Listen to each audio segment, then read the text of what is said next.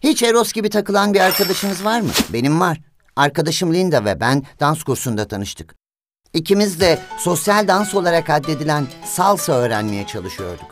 Tanıştığımızda 20'li yaşlarımızın sonlarındaydık. O zamanlar Linda yeni boşanmıştı ve çalıştığım firma yeni bir şehirde terfi imkanı sunmuştu. Adım Zek ve bir sağlık danışmanlığı şirketinde çalışıyorum. İlk ders gününde Linda dikkatimi çekmişti. Onun oldukça çekici bir kadın olduğunu düşünmüştüm. Salsa adımlarını öğrenmek için eşli olarak dans etmek zorundaydık. Eğitmen beni Linda ile eşleştirdiğinde çok mutlu olmuştum. O son derece arkadaş canlısı ve komikti. Salsa derslerine haftada iki kez gidiyorduk. Bu yüzden her hafta onu görmek için sabırsızlanıyordum. Zaman geçtikçe ve dans kalıplarımız geliştikçe arkadaşlığımız da ilerledi. Linda dans etmeyi her zaman sevdiğini söylemişti. Bana söylediklerini tam olarak hatırlıyorum. Dans öylesine özgürleştirici ki ve yeni boşandım. Bu benim için adeta bir terapi. Öğrenmek istediği diğer dans stillerinden bahsederken gözleri aydınlanıyordu.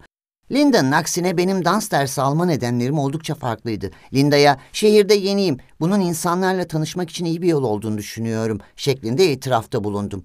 Oo, yani kadınlarla bu şekilde tanışmak istiyorum diyorsun, dedi ve güldü. İkimiz de güldük ve o günden sonra daha samimi arkadaş olduk.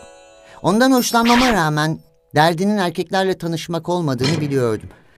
Daha yeni boşanmıştı. Duygu dünyasını sağaltmak istiyordu ve bunun en coşkulu yolu dans etmekti. Bir gün ders sonrası kahve içmeye gittik. Otururken aniden Zek, arkadaşım Patricia ile popüler bir salsa kulübüne gideceğiz. Bize katılmak ister misin? Diyerek beni şaşırttı. Doğrusu çokça düşünmeden daveti kabul ettim. O hafta sonu kulüpte kadınlarla tanıştım. Linda'dan benimle dans etmesini istedim. Ardından ona bir içki ikram ettim. O da beni Patricia ve diğer arkadaşlarıyla tanıştırdı. Linda ile beraber vakit geçirdiğim için son derece mutluydum. Bana hiç ilgi göstermemesine rağmen oldukça umutluydum. Birkaç şarkı boyunca dans ettik ve ardından bana Zack, Patricia ile dans etmelisin dedi. Barda tek başına oturan arkadaşını işaret ederek o harika bir dansçıdır diye ekledi. Birden elimi tuttu ve beni arkadaşının yanına götürdü. Patricia, neden zevkle dans etmiyorsun? O, dans etmeyi çok seviyor ve insanlarla da tanışmak istiyor dedi gülümseyerek. Ertesi hafta derste Linda beni yine şaşırttı. Bana, Patricia'nın numarasını aldın mı diye sordu. Ben de soruya soruyla cevap verdim ve almam gerekiyor muydu dedim. Dersten sonra beni kahve içmek için davet etti. İşte bombayı da o vakit patlattı. Linda, bence ikiniz sevimli bir çift olurdunuz dedi.